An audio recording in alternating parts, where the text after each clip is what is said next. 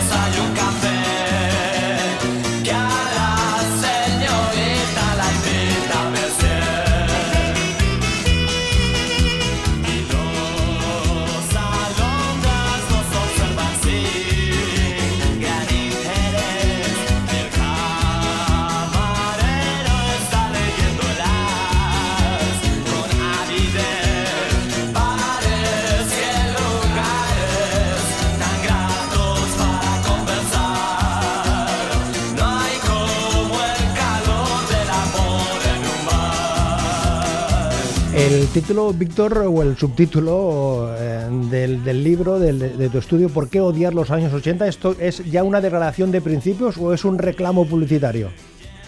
Bueno, he intentado que mi, mi, declaración de principios tuviera forma de reclamo publicitario. Entonces creo que por lo visto está funcionando, así que estoy muy contento.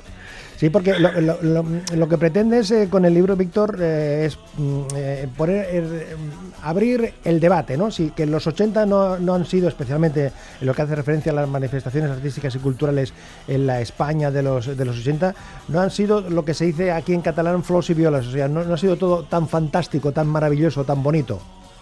No, yo creo que la cultura de los 80 nos gusta porque es muy de, de crear consenso y de rehuir el conflicto, ¿no? Siempre que hay algo conflictivo pues no es lo mismo, por ejemplo, en los 70 en la taquilla triunfaban las películas de Coppola, de Scorsese, películas mal rolleras sobre los problemas sociales y de repente llega Spielberg con los marcianitos y los muñecos y a todos nos gusta mucho más, ¿no?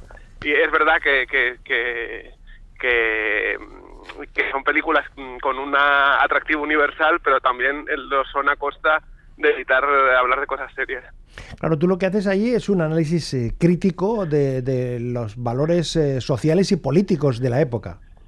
Sí, sí, totalmente. En el cine español también pasa, ¿no? O sea, eh, en los años 70 ganábamos la Palma de Oro con Los Santos Inocentes en Cannes, eh, teníamos películas como El Desencanto, que, que son muy muy desagradables, pero que a la vez te, son muy estimulantes para pensar qué quieres hacer en la vida, y de repente todo pasa a ser películas sobre yuppies en pisos de Madrid eh, cuyos problemas eran un divorcio, soy infiel y me han pillado, o sea, cosas como de muy, muy de, como de, de, de muy, muy poca importancia vital, digamos, ¿no? Uh -huh. O sea, más, más entretenimiento que, que otra cosa.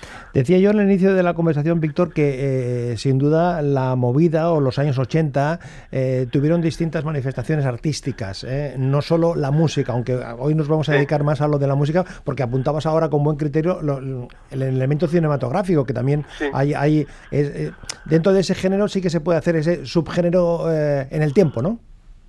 Sí, sí, claro, claro que es que se puede. La, música es fundamental y, y yo lo que, lo que analizo en el libro, que me parece más interesante, es cómo un montón de géneros, por ejemplo, desaparecen, ¿no? La música folk, que tenía muchísima importancia en los 70, los cantautores que tenían mucha importancia, el punk más corrosivo, esos parece que se, se por ejemplo, de, la banda Trapera del Río les hubiera ido muy mal en la movida, ¿no? Como les fue a la Polla Records de Euskadi.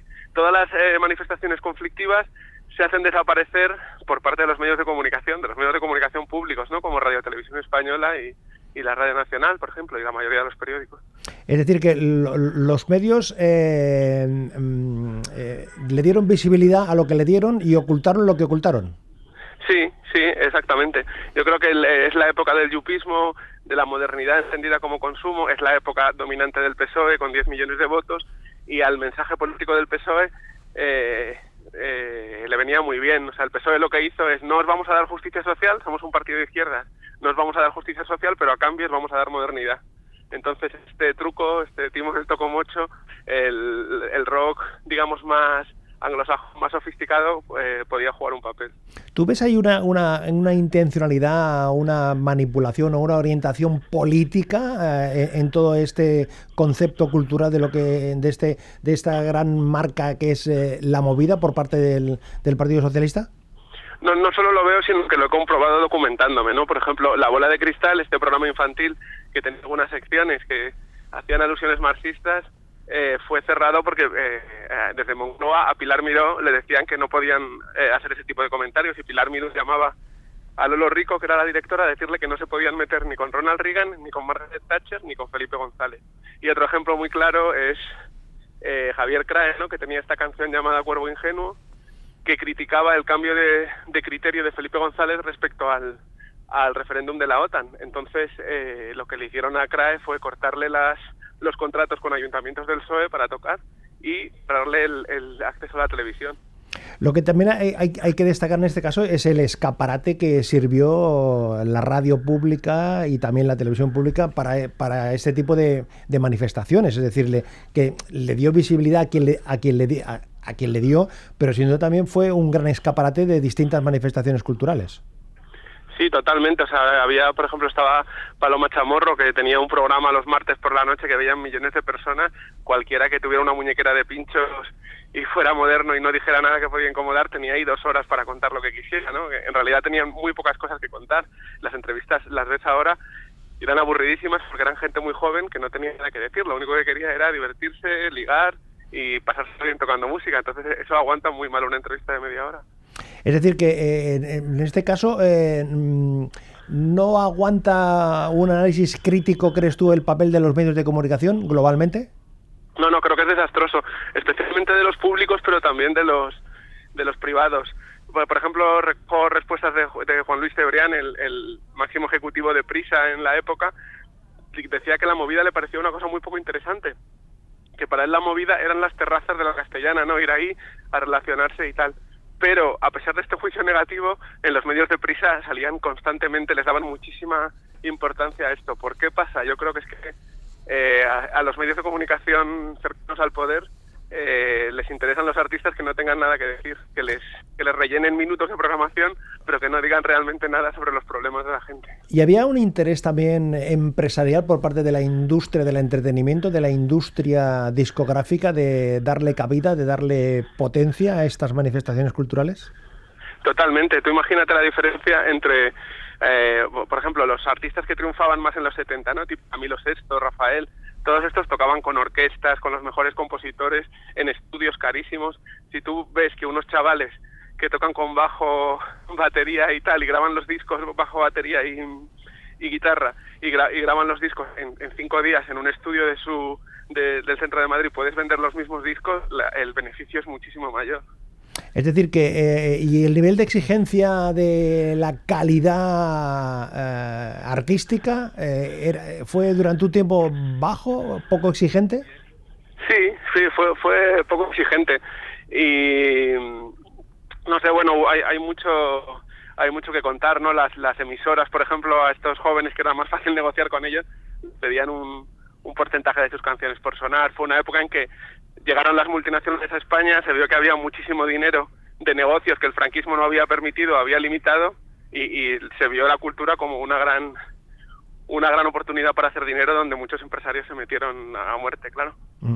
Tú te detienes en distintos eh, momentos, en distintas eh, situaciones y artistas y sin duda eh, mm, recreas y analizas con detalle la visita de Andy Warhol en el año eh, 1983. ¿Tan determinante fue o era simplemente una escenificación y, poco más? Sí, eh, la, visita de Andy Warhol, como bien dices, es totalmente anecdótica. Anecdótica respecto a la importancia artística, pero es muy fundamental respecto a la idea de modernidad que tenemos. ¿no? Tenemos una idea de modernidad que es si nos juntamos con un icono moderno se nos va a contagiar de alguna manera, ¿no? Ya estaban todos los movideros y toda la clase alta, Piquitas Riruejo, Agata Ruiz de la Prada, Isabel Pérez, eh, Tita Bontisen, todos ahí como juntándose para decir, bueno, ya somos modernos. Un país no se hace moderno eh, porque te visite alguien famoso, ¿no? Se hace moderno pues porque cada barrio de tu país tenga una biblioteca, un- unos locales de ensayo baratos, un, un, teatro donde se puedan eh, hacer obras. O sea, no, es- no es tan fácil la modernidad como hacerse un selfie con alguien famoso. Y seguimos un poco con esa con esa idea, ¿no? Este, hubo un momento muy parecido hace una semana a la, a la visita de, de Andy Warhol, que fue cuando vino Tim Cook, el jefe de Apple, y pasó por la Moncloa y luego eh, presentó sus nuevos productos con Rosalía en el Apple Store de Sol, ¿no? Y nos parece que, que como juntarnos a alguien muy famoso y muy moderno va a ser el país moderno cuando es una fantasía. Eh, Es lo que tú cuentas ahí del Bienvenido Mr. Marshall, emulando Sí, bueno. la película del gran Pepis Bear, ¿no? Sí, sí, es, eh, es que eh, cualquier crónica que leas de la visita de Warhol tiene ese titular, porque fue, eh, da igual que sea un periódico de izquierdas, que Vanity Fair, que lo que sea, porque es tan evidente lo que se estaba haciendo era esperando algo que no iba a llegar y esperándolo de forma un poco, eh, iba a decir paleta, pero eh, realmente es paleta, ¿no? Pen- Pensar que, que venga alguien de la, de, la, de la gran ciudad de Nueva York ah, y se junte contigo te va a convertir en una persona diferente es un poco demencial. Tú hablas de movida muy militante, muy consumista y narcisista. Sí, eso es una de las cosas que más me, me interesaba decir, eh, que es que la movida parece un movimiento hedonista y apolítico, en realidad fue muy, muy político, ¿no? Cuando, cuando a- Alaska y los Pegamoides cantan Quiero ser un bote de Colón y se había anunciado por la televisión, están defendiendo la cultura como producto desligado de las relaciones sociales y desliga- desligado de los problemas reales de la gente, ¿no? Yo, lo único que me interesa es convertirme en un producto y hacer mucho dinero. Eso es una posición política. Mm.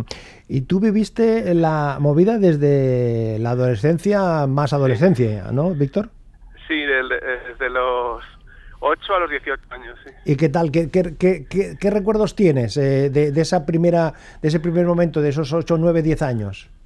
Pues muy, en realidad muy tristes, porque realmente lo único que, lo único que hablábamos, estábamos excitados todo el tiempo, pero de lo único que hablábamos era de comprar, ¿no? Que si las mm, Jordan, que si te compran un ciclomotor, que quién tenía el primer eh, reproductor de vídeo, ¿no?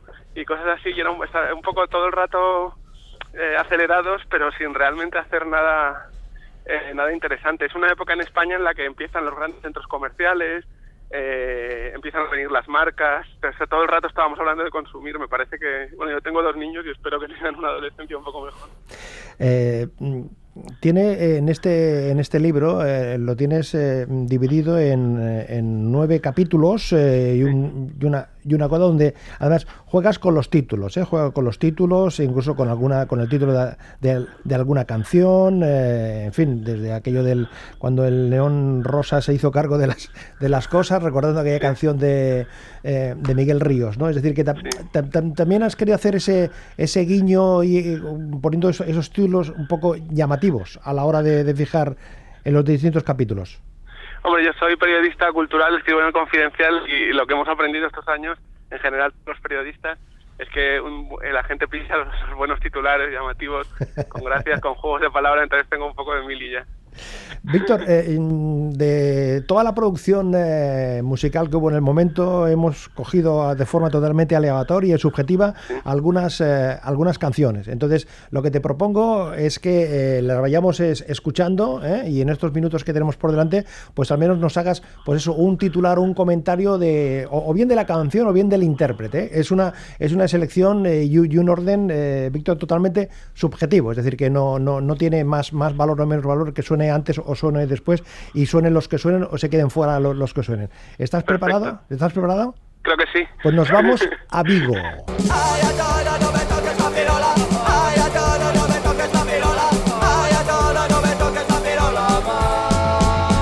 Ahí Germán Copini y Julián Hernández, lo siniestro total desde Vigo. ¿Qué nos cuentas? Bueno, a mí es que yo no soy muy fan de Siniestro Total, me, siempre me han recordado a la tuna con guitarra eléctrica, ¿no? Entonces creo que creo que estaban un poco sobrevalorados y que han envejecido regular los discos. Nos vamos a Barcelona, porque de allí es José María Sanz. Loquillo.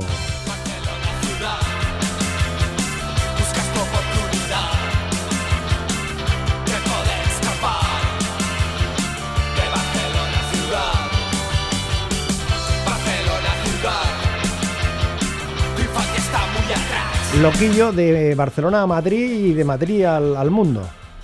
Sí, me parece un tío muy inteligente porque ha conseguido proyectar una imagen de autenticidad siendo lo menos auténtico del mundo, ¿no? En realidad es el rockero que más anuncios ha hecho en la historia del rock español.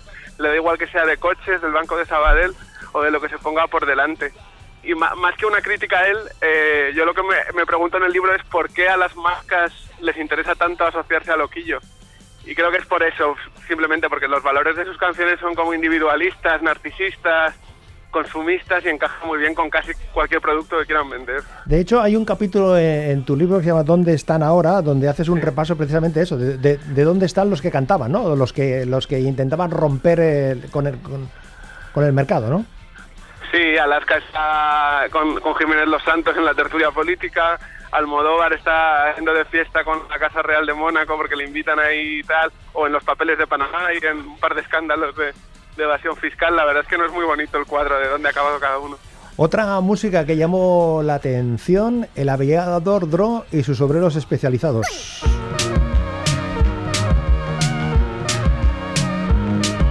Me estoy alimentando imagen estimula mi amor informativo. Me estoy reconstruyendo con un buen telefilme. Dibujos animados que aniquilan el cine. Y es lo que siempre digo, y es lo que siempre dice. La televisión es nutritiva.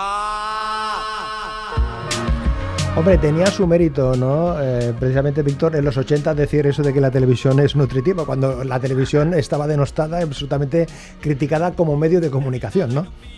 Bueno, no, yo creo que al revés, que es un poco que realmente refleja muy bien esto que te hablaba de la tristeza adolescente, que eh, la tristeza que siento cuando pienso en mi adolescencia. Es que realmente nos encantaba la tele y nos pasábamos una cantidad insensata de horas ahí delante viendo anuncios y programas bastante mediocres y creo que, que no, no es muy saludable esta esta forma de hay cosas bastante mejores que la televisión salir relacionarte con tus amigos hacer cosas no sé y fuimos la primera generación educada en el hiperconsumismo El aviador Dro fue, fueron, fueron novedosos en, su- en sus propuestas, ¿no? Jugando con esto, no, no, intentando, no sé si emulando a, a Kraftwerk, pero sí escuchando mucha música de Kraftwerk, ¿no?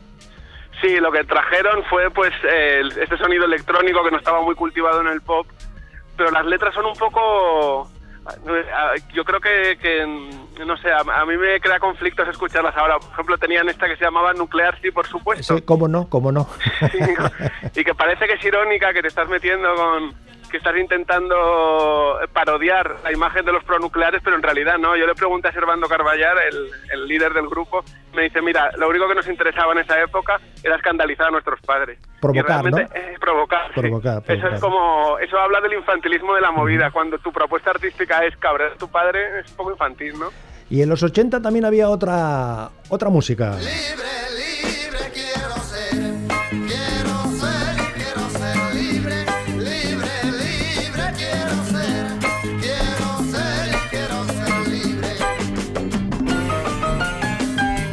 Ahí están los chichos. Bueno, yo no, no, no puedo no puedo ser más fan de los chichos. Creo que fueron eh, muy injustamente injustamente menospreciados, ¿no? Y esta canción habla justamente de los presos.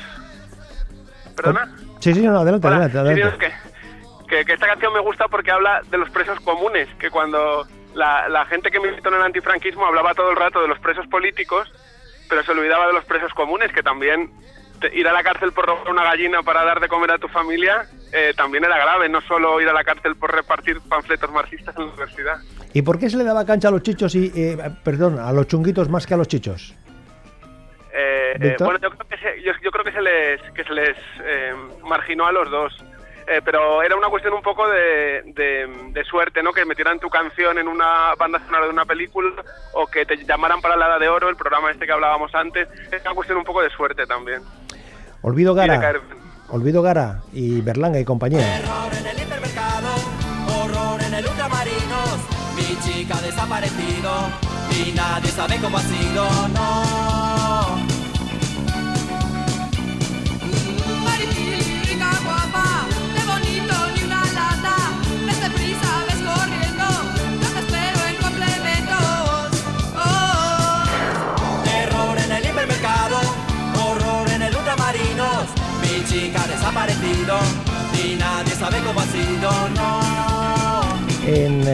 Libro de Víctor Lenore, Espectros de la Movida, ¿por qué odiar los años 80? ¿No haces un análisis muy positivo de esta, de esta pieza de Alaska y los Pegamoides? No, porque en el fondo es una celebración del consumismo, ¿no? Como te explicaba antes, la mayoría de las novedades culturales que había en los 80 eran nuevos productos, ¿no? Nuevas zapatillas, nuevas películas, nuevos nuevas cosas que, que- que consumir, ¿no? Entonces eso nos tenía un poco enganchados. La canción tiene el mérito de que refleja muy bien eso, pero es en un tono más bien celebratorio, eh, que es el que teníamos todos en esa época, pero que ahora, pues no sé, no, no parece tan buena idea ese enfoque. Otras canciones que sonaban en los 80,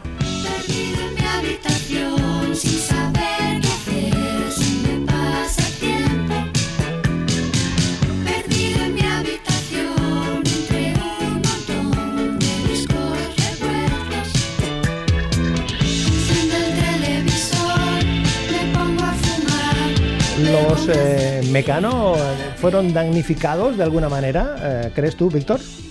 Sí, ahora mismo si escuchas las canciones de Mecano ves que no están tan lejos del resto de las canciones de la movida, pero se les estigmatizó como pijos, como cursis, cuando realmente el nivel de pijerío en la movida era muy grande, ¿no? Por ejemplo, en, en Los Pegamoides, Nacho Canut, el bajista, su padre es dentista del rey, eh, estaba Carlos Berlanga, que su padre era el famoso director de cine, había pijerío por todas partes, pero a Mecano les tocó la etiqueta de pijos y un poco de mirarles por encima del hombro. Y en el escenario, Pedro Almodóvar y Fabio McNamara.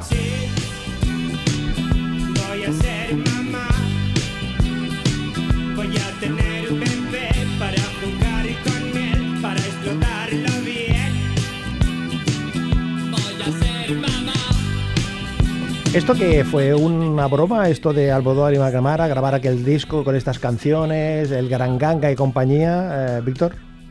Parece una broma, pero no es. ¿eh? O sea, es, la canción Voy a ser mamá es un ataque a la familia, a la idea de familia como algo ant- anticuado, ¿no? Y realmente el capitalismo nos prefiere solteros que casados, ¿no? Eh, Para el consumidor perfecto es alguien soltero que vive solo en un piso, que dedica todo su sueldo a gastar y a estar atento a las novedades. Realmente en la movida, lo- muchas de las canciones lo que describen es el consumidor perfecto para una empresa de publicidad. Y llega el zurdo. Para ti que estás de modos esta noche te descubres los secretos. Esto de Paraíso sobrevalorado, Víctor, ¿tú crees la canción, el grupo en sí? Eh, bueno, el grupo fue tuvo una vida muy corta y hizo esta canción que a mí me parece preciosa. Ajá. Y la Mode tienen dos o tres que también están... También lo que falla un poco en el grupo es la voz, ¿no? Que es una voz un poco... eh, no sé, no es muy expresiva ni es muy potente. Pero bueno, esta es una canción sobre sobre ser adolescente y despertar a los placeres del mundo y creo que, que es bastante bonita. Y en esta selección eh, que habíamos hecho de canciones, eh, nos quedaba pendiente del inicio de la conversación oír a Radio Futura. Arde la calle al sol de poniente hay tribus ocultas cerca del río. ¿Qué nos cuentas, Víctor, de, de los Futura, de Auserón y compañía? Bueno, Auserón es una de las personas más inteligentes que hubo en la movida y una prueba de ello es que se desenamoró muy rápido de la moda juvenil, ¿no? Hizo esta canción de- que parecía un anuncio de enamorado de la moda juvenil que hablaba de comprar pantalones y camisas y de- enseguida se dio cuenta que había que mirar más atrás, mirar a la, tradición musical española y cubana y del- del- de América del Sur y entonces cuando se dio cuenta de eso el grupo creció mucho hasta la canción de Juan Perro que es su obra maestra. Víctor Lenore, Espectros de la Movida, ¿por qué odiar los años 80? Una propuesta, un análisis, un estudio de este fenómeno cultural de hace unos cuantos años. Víctor, gracias por compartir estos minutos. Hasta la próxima y suerte. Gracias por invitarme. Hasta la próxima.